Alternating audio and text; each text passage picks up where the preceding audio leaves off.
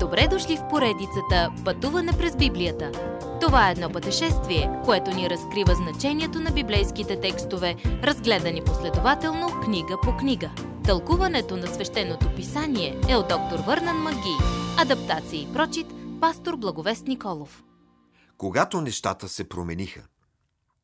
Кога стана практика да се покланяме в неделя, първия ден на седмицата, а не в събота? Преходът станал в тези ранни дни на църквата. Когато учениците се събирали да споделят храна или да слушат Павел да проповядва, това било в неделя. Те също си спомняли смъртта и възкресението на Господа, което също се случило в неделя. Според юдейските правила, съботата била важният ден, но сега празнуваме живия Христос в неделя. И сега хората следват Бога по нов начин в църквите – Павел прикарал седмица с последователите на пътя в Троада и после тръгнал отново на път. Те спряха в Милит, пристанището на Ефес, защото Павел искаше да се срещне там с старейшините на новата църква. Павел осъзнава, че това ще е последният път, когато ще бъде с тези мъже, така че отделя времето си да им сподели всичко. Той им е предал цялото Божие Слово, за да се увери, че хората ще бъдат духовно нахранени. Сега, казва Павел, аз отивам в Ерусалим и Божия дух ми казва, че окови и страдания ми очакат там.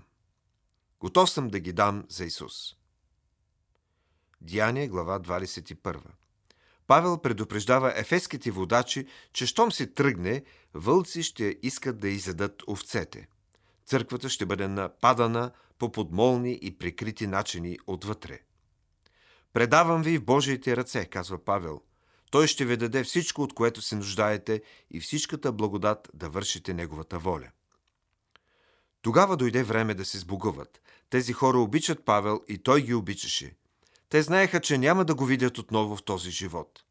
Молеха се заедно и после изпратиха Павел на кораба за Израел.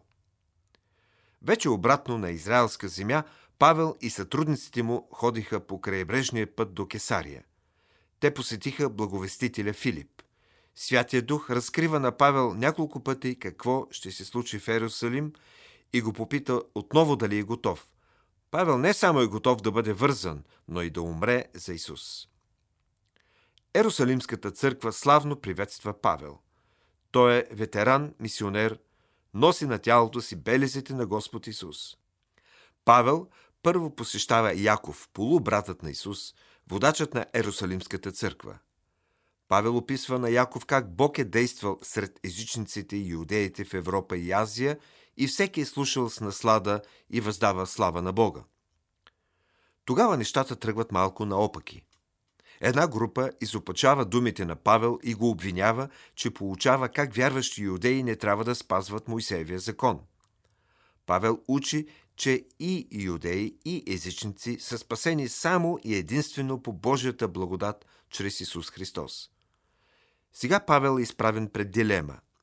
Той трябва ясно да обясни, че има само една църква в Исус Христос, не юдейска църква и езическа църква. В знак на вяра тогава юдейските вярващи молят Павел да се присъедини към оброка на четирима мъже.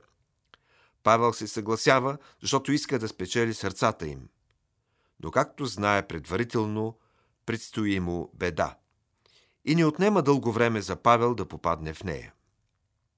Следващият път, когато Павел попада в беда.